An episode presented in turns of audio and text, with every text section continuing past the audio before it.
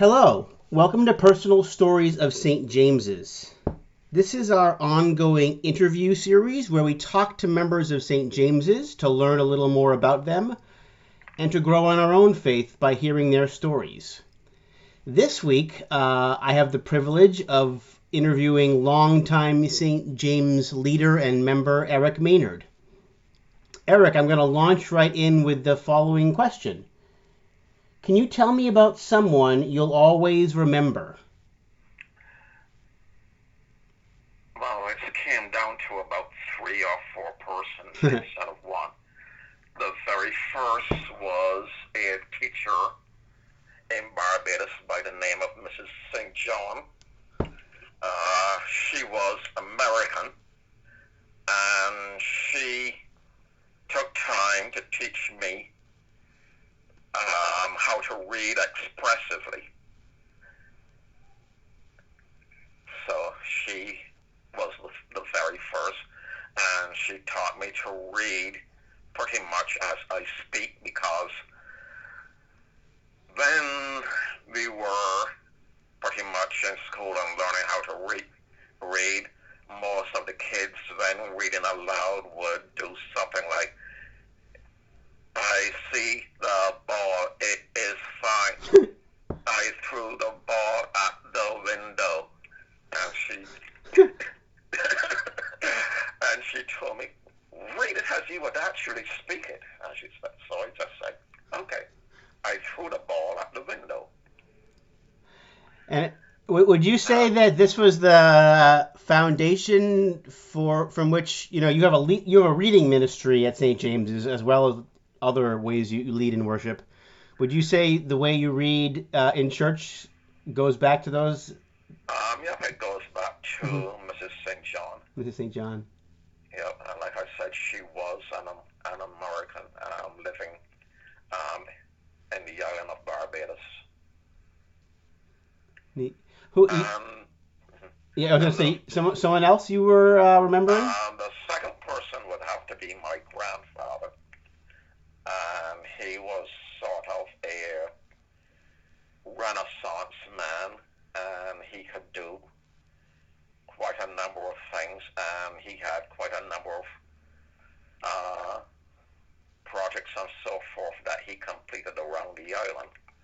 Um, one of the first stories that I was told about him is that he um, brought water to the area that um, my parents and him were living because there was a project going on to bring water to the area. And so they ended up digging the ditches and laying the pipe and whatever Hmm. along the route, but no one came to actually connect this to the water. So, in a bit of frustration, my grandfather got out there with his soldering iron one day, and he actually connected up all of the um, piping and stuff to bring water to the area. And he could have been arrested, but it actually earned him a job with the uh, Public Works Department. What what does it mean to you that your grandfather was a Renaissance man and a bit of a uh, maybe a rebel? Uh, you you know, doing maybe the right thing but without permission. Uh, like I said, he was very respected and he did quite a lot of things for people um, because our house was always filled with guests. My grandparents' house, I should say, hmm uh, was always filled with guests, and it was more like a scene out of The Godfather, minus the minus the horse's head in the bed. I'm I'm glad we do not have that. because people would always come to him and say, "Oh, I have this problem, and I have this letter here that I received from this agency, or I have this bill and whatever, and it has me worried, and I don't know what to do." And my grand my grandfather always had these folders and whatever, and he would listen to people and as soon as they explained their problem, he would take the letter and he'd make notes and whatever, and he'd put each one in a colored fo- in a colored um, folder. And I had uh, family members then who worked in government at the time. Uh, one of them being my aunt. And so, whenever someone had a problem and so forth, they would come to him, and then he would contact the particular department and so forth and get the situation taken care Hmm. of for him. And one of the other things that I remembered too was um, one one of the things that he did for this gentleman named Mr. Ashby, who owned a millinery and he made hats in the island. Um, and when the business was opening up, what my grandfather used to do after work was go over and he would actually start soldering and setting up all this machinery in the millinery to make these hats. And Mr. Ashby was very grateful for him to that. Hmm. And one day, as always happens in business, there was this um, big bombastic businessman from Florida who flew down in his little private jet plane and whatever, and he was going to buy up Mr. Ashby's business. And my grandfather told him and gave him a piece of advice that I always remember to this day. He told Mr. Ashby, never, ever give away the secret of what makes you great to anyone. Hmm. Not your wife, not your kids, not your best friend. Never give up what makes you special and unique. Hmm. So the thing was, this um, businessman bought at Mr. Ashby's. Um, before he did that, like I said, my grandfather had told him to never give away the secret. Um, Mr. Ashby had told him that there is this one special ingredient that keeps these hats very stiff and in shape. So when Mr. Ashby sold the business, he gave the man everything in the business except this one special ingredient. So when people, so then people then bought the hats and wore them out in the sun and whatever. The hats would lose their shape and flop and whatever. So uh, the business and whatever ended up failing. Um, every Christmas, I remember, um, when we opened up the porch and everything on a Christmas morning, there would always be a bottle of wine on the porch. And I was always curious about that for a few years until one morning I woke up early and I saw this gentleman. And it was this Mr. Ashby. And he told me this story then of what my grandfather did for him and the advice that my grandfather had given him. So Hmm. every single year at Christmas, there would always be this bottle of wine on the porch. Hmm. Um, like I said too, um, with all of the help that he gave people and whatever, I would always see um, different members of government and business and whatever within our family living room. And it kind of amazed me because when you're a kid, you don't really think about it. But then I would look around and I would say, this face looks familiar. And then I would look at the newspaper and I says, oh, that's the guy or whatever that I saw in the newspaper. So I grew up with all of these dignitaries and so forth, just being familiar guests and so forth within our grandparents, my grandfather's living room. Hmm. So How do you where I pretty much got used to just being around important people and so Mm. forth. how do you think you're like your grandfather?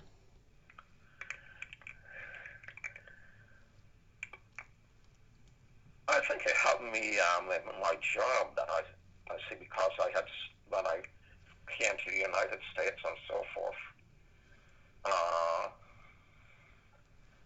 and I started working at first at Polaroid in the shipping and receiving department, and then when Polaroid folded, I worked as a concierge.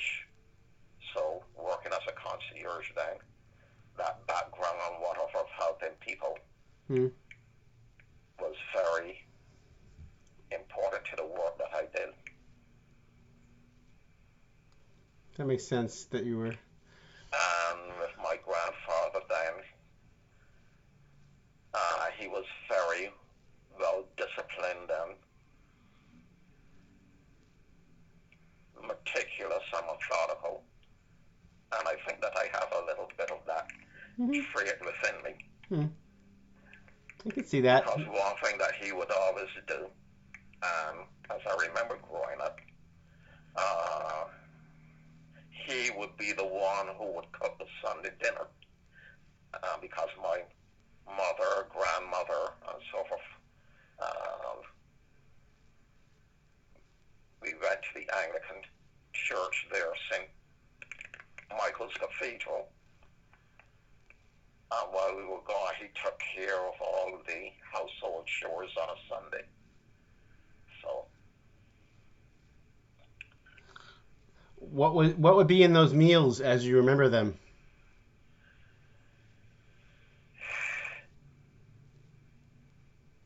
he did not really go to church himself, but he was very religious and he had a great collection of classical records. Hmm. And he would play them every Sunday and he had this we had this neighbor across the street, uh, Mr. Clark. And every Sunday then there would be a little bit of a competition between Mr. Clark and my grandfather. Because they would play their records and so forth at top volume, drown each other out. so that was basically our little bit of entertainment on a Sunday. On a Sunday. Because uh, on Saturday, on Saturday we would um, once school finished on Friday and Saturday morning, the first thing we would do as kids is go and get a haircut. And then we would sit around. Um, there was no television at the time. Everything was radio. And we would sit around and listen to House Party on a Saturday morning and uh, radio programs like uh, The Clitheroe Kid. And then we would, in the afternoon, we absolutely had to shine our shoes and get our shirts and pants ready for Sunday morning. And then we would set off to church while my grandfather took care of the cooking, like I said. Mhm. Then when we came home and whatever, uh, we would sit around and listen to more radio Hmm. programs on a Sunday and read the comics. And since Barbados then um, is on the, the equator and had very clear air, we would sit in the veranda Hmm. When did you? What? Yeah, I was gonna say. What? When did you move to the states? Um, that was around 1966, and I was about 12 years old. Twelve years old. So we came here um, in October of that year and settled in Cambridge, in North Cambridge, just above where St. James's Church is now. Um, we were living on Street. So we came uh, and we walked around that week and so forth, getting ourselves familiarized with the neighborhood. And since it was October, we headed off into Boston on that Saturday, where I had my very first hamburger, cheeseburger, arriving in the United States and whatever, and walked right into a political um, party going on out on the street at the time. I believe that um, it was a sergeant who was running for governor at the time. Um, the slogan then was "Put Sarge in charge." And I think to this day I still have that, that Sarge in charge button in a drawer here somewhere. And then the fateful moment happened down on that Sunday morning after we came here. We arrived and we went to St. James's Church.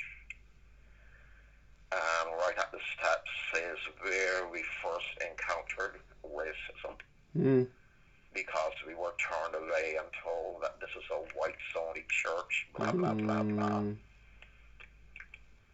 So this would be this, oh, we, en- this was oh, we- 1966. um, yes. Okay. So we ended up then that Sunday going in to Cambridge then to uh,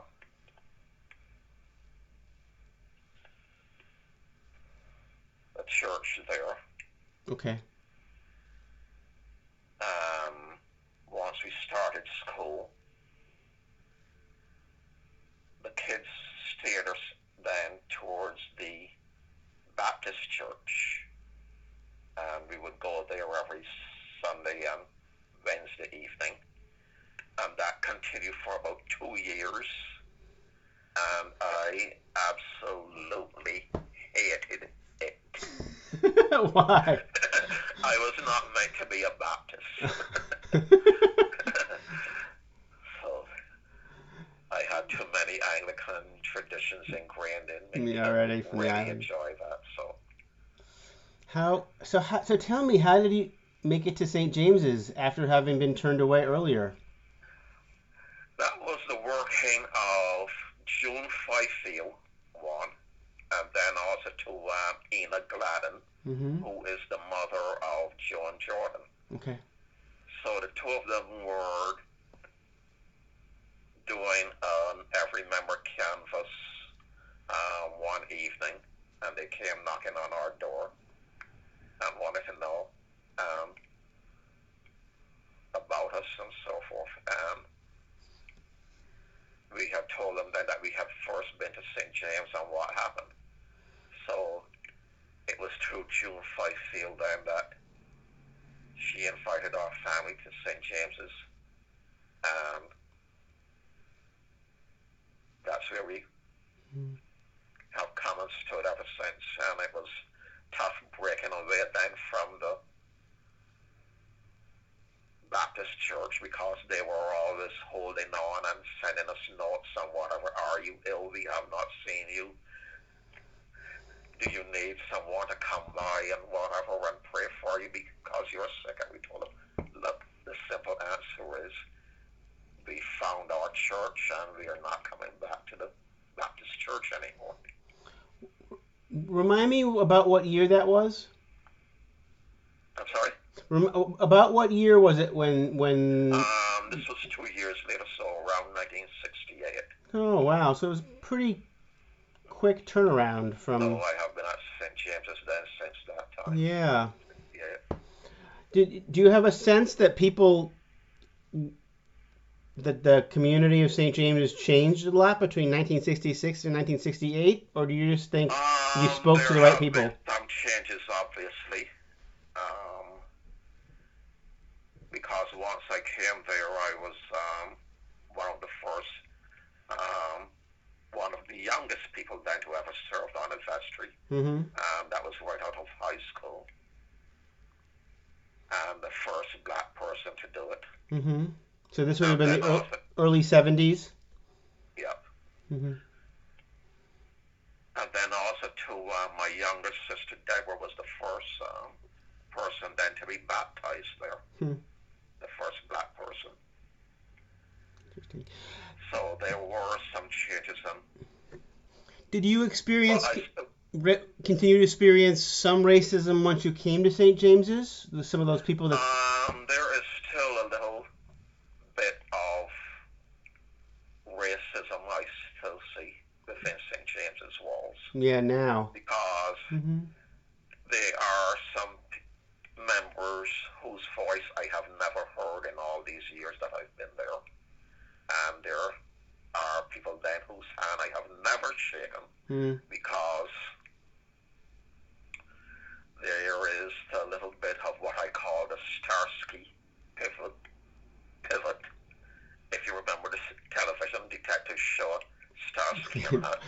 Uh, well, I know of it, but I'm I'm born in the 70s, so Uh, so I, I, so I only know it. John Had a, had a habit then of whenever um, a perpetrator tried to do a backdrop of him, he would do this little pivot and whatever and draw his gun. But I still see that little bit of a You, pivot so you experience people. some members there at St. James pulling as well. away. Whenever hmm I'm approaching for a handshake, so there's still to this day some members then who I have whose hand I have never shaken Mm, or even heard the sound of their voice. their voice. So there is still that little It bit still of lives on. racism going on at St. James's.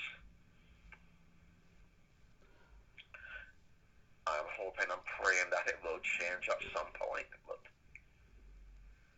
Yeah, I want to. I want to. I'm trying to. I want to pursue this a little bit if you're comfortable with it. Um, what um.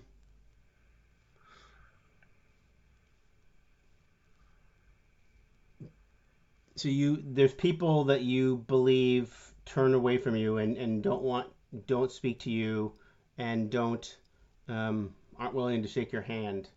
Um, do you feel like racism then is, from your perspective, um,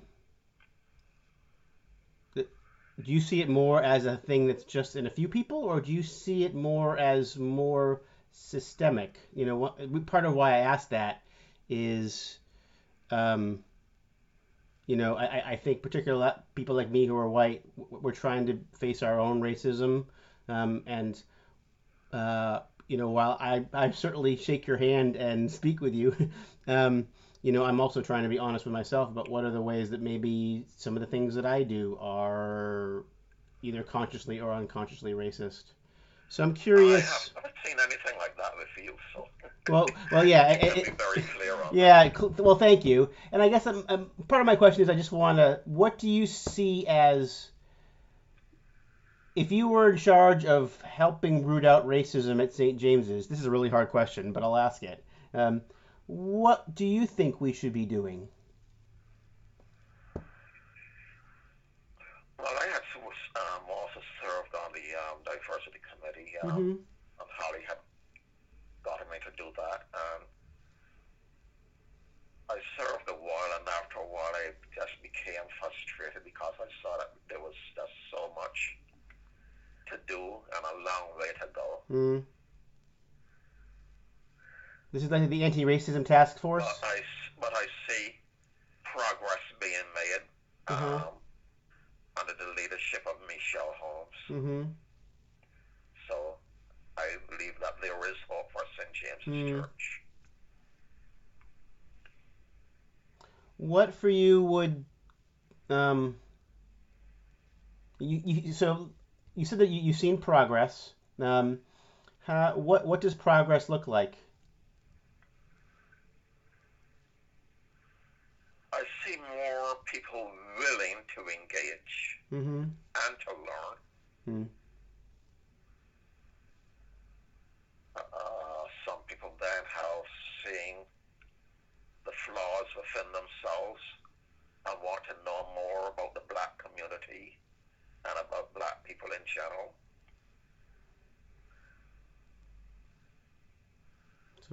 openness to, to listen. And I think that we are approaching that end. Hmm. Okay. Thank you for letting me ask you those questions. Like, like we, uh, what what listeners don't know is I give I give questions in advance, and this was not one of them. So this is a bit of a curveball I've thrown you. so, so, thank you for letting me ask it. I mean, I think it's important these days for us to have these conversations. Um, one last question for you, because we're, because we're coming up on an hour, and that's that's a good long conversation. Um, uh, so we, you know, I'm as we record this, you know, we're still uh, in the throes of the coronavirus pandemic, and we can't be together in the way we have been. Um, and also, of course, we're also at a time when we're thinking about racism in our country um, and trying to find ways to respond to it. Um, but so I'm curious for you, um, how does your faith uh, keep you going? Well, I would like to say that I have a strong faith, but I do not because um, I am a person then who questions and doubts. Mm-hmm. Um, many times I rail at heaven because Mm. uh, last year then I stopped, had to stop working and whatever to take care of my mum. As you know, she has Alzheimer's dementia. Mm-hmm. and my bosses and whatever were not very forgiving and understanding. So there were many times then that we had a clash because I had worked. My work then was as a concierge, and I had worked at many of the more prominent buildings in Boston, taking care of many of uh, Greater Boston's more prominent celebrities in the news world and the sports world. So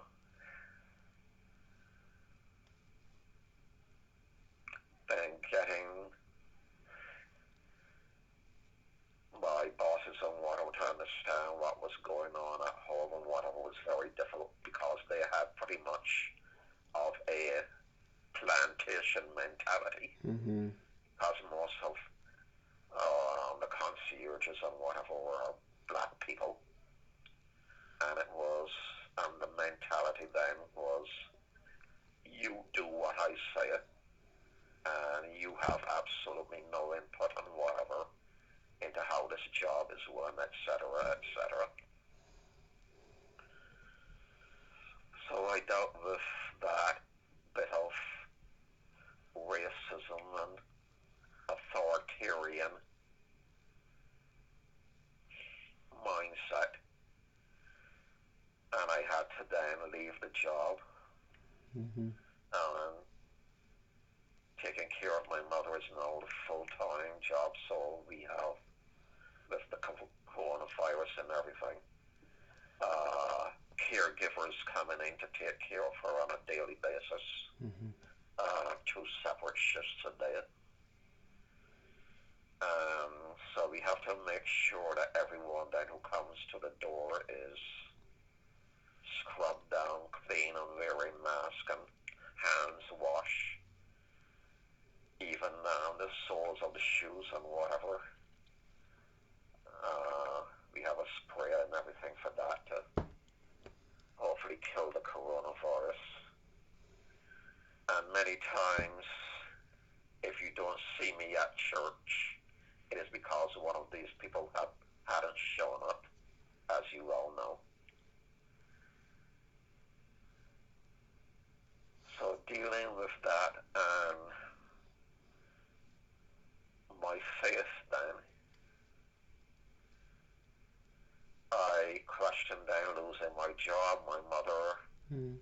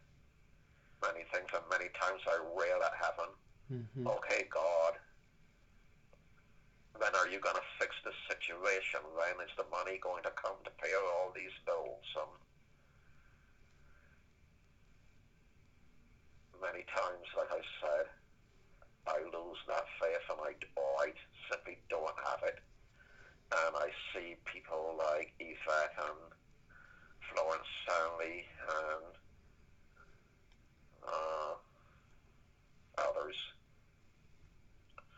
who have a strong faith, and I wonder many times where it comes from. Because many times I don't find it within myself, and many times I could say, okay, God, you can take your heaven, and if I die, I'll just float around the universe and whatever from star to star.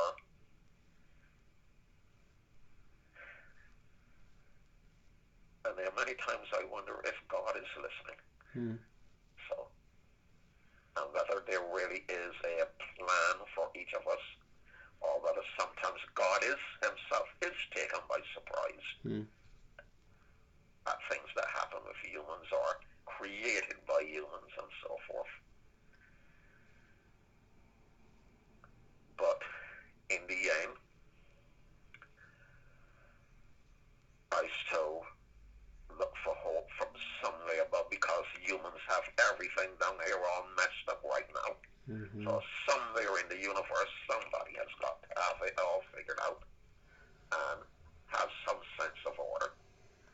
So that is why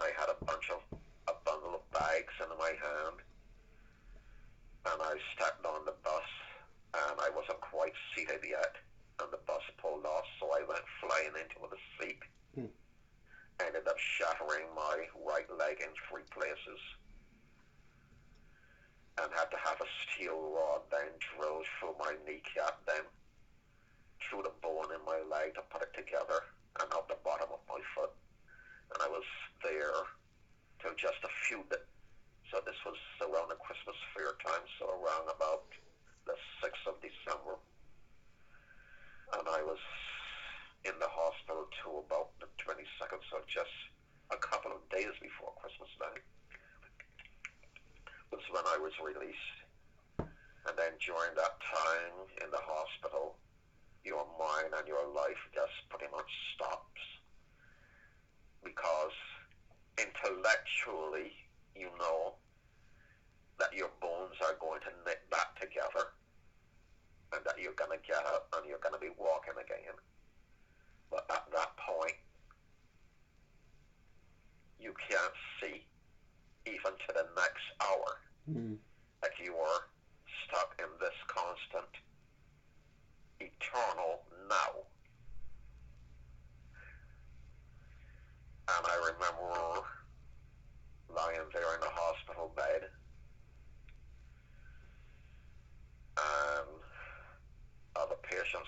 family coming and going.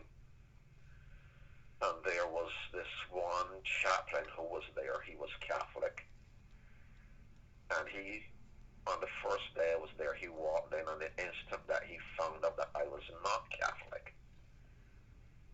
He no longer had a word to say to me. Mm-hmm.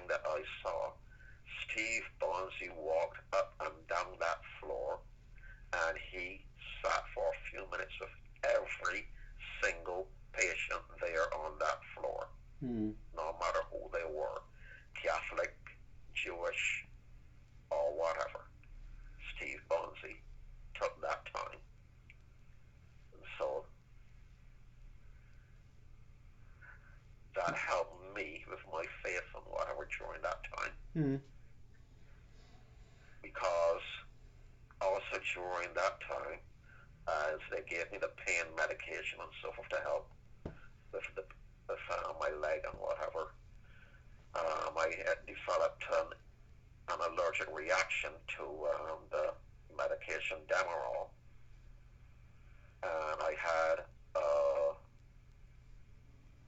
severe breathing problem, and it felt like a baby elephant was sitting on my chest. So I started praying at that point, but instead of the voice of Jesus answering or whatever, it was the devil answering, What are you calling him for? and I was closing my eyes and whatever, and all I could see then was this dark void and whatever. Mm. Of, and I was like in a wasteland and whatever, of dark stones. And I remember all of this blackness and, and black clouds and whatever ahead. And I'm there walking and walking and walking for hours and not getting anywhere. Until finally, somewhere among all of these black stones on the ground, I found a yellow daffodil. And I was wondering what the symbol of that yellow daffodil was. And it was hope. Hmm. That yellow daffodil was hope. And it was that no matter if I lost my faith or didn't have my faith, Jesus was going to be there at my side to pull me through. And I hung on to that. So even now, in times when I am wondering how all of these caregivers are going to be paid and how all these bills, um, right now I am out of a job and also out of uh, unemployment benefits. So there is that little question of faith, but somehow there is that little kernel of something within me, that daffodil growing that says, okay, things are going to be okay. And that's what I hang on to. The yellow daffodil. Well, thank you for that story. Um, you know, life. It'd be wonderful if life was always easy, but obviously it's not. Um, so you know, uh, what I what I appreciate about your what you just said is um, a couple things. You know, first of all, in, in that image of the yellow daffodil is powerful, um, and how people, other people like Steve Bonzi and Yvette uh, and Florence, um, have given you some faith. You know, sometimes we, I- sometimes I think we, um, when we don't have the faith in ourselves because life is hard and we just don't have it in that moment. Sometimes we get it from each other. Yep. And I just, I also want to say that I, you know, you sharing your story about the yellow daffodil, I'm sure someone who's having trouble with their faith in hearing this will get faith from you. So thank you.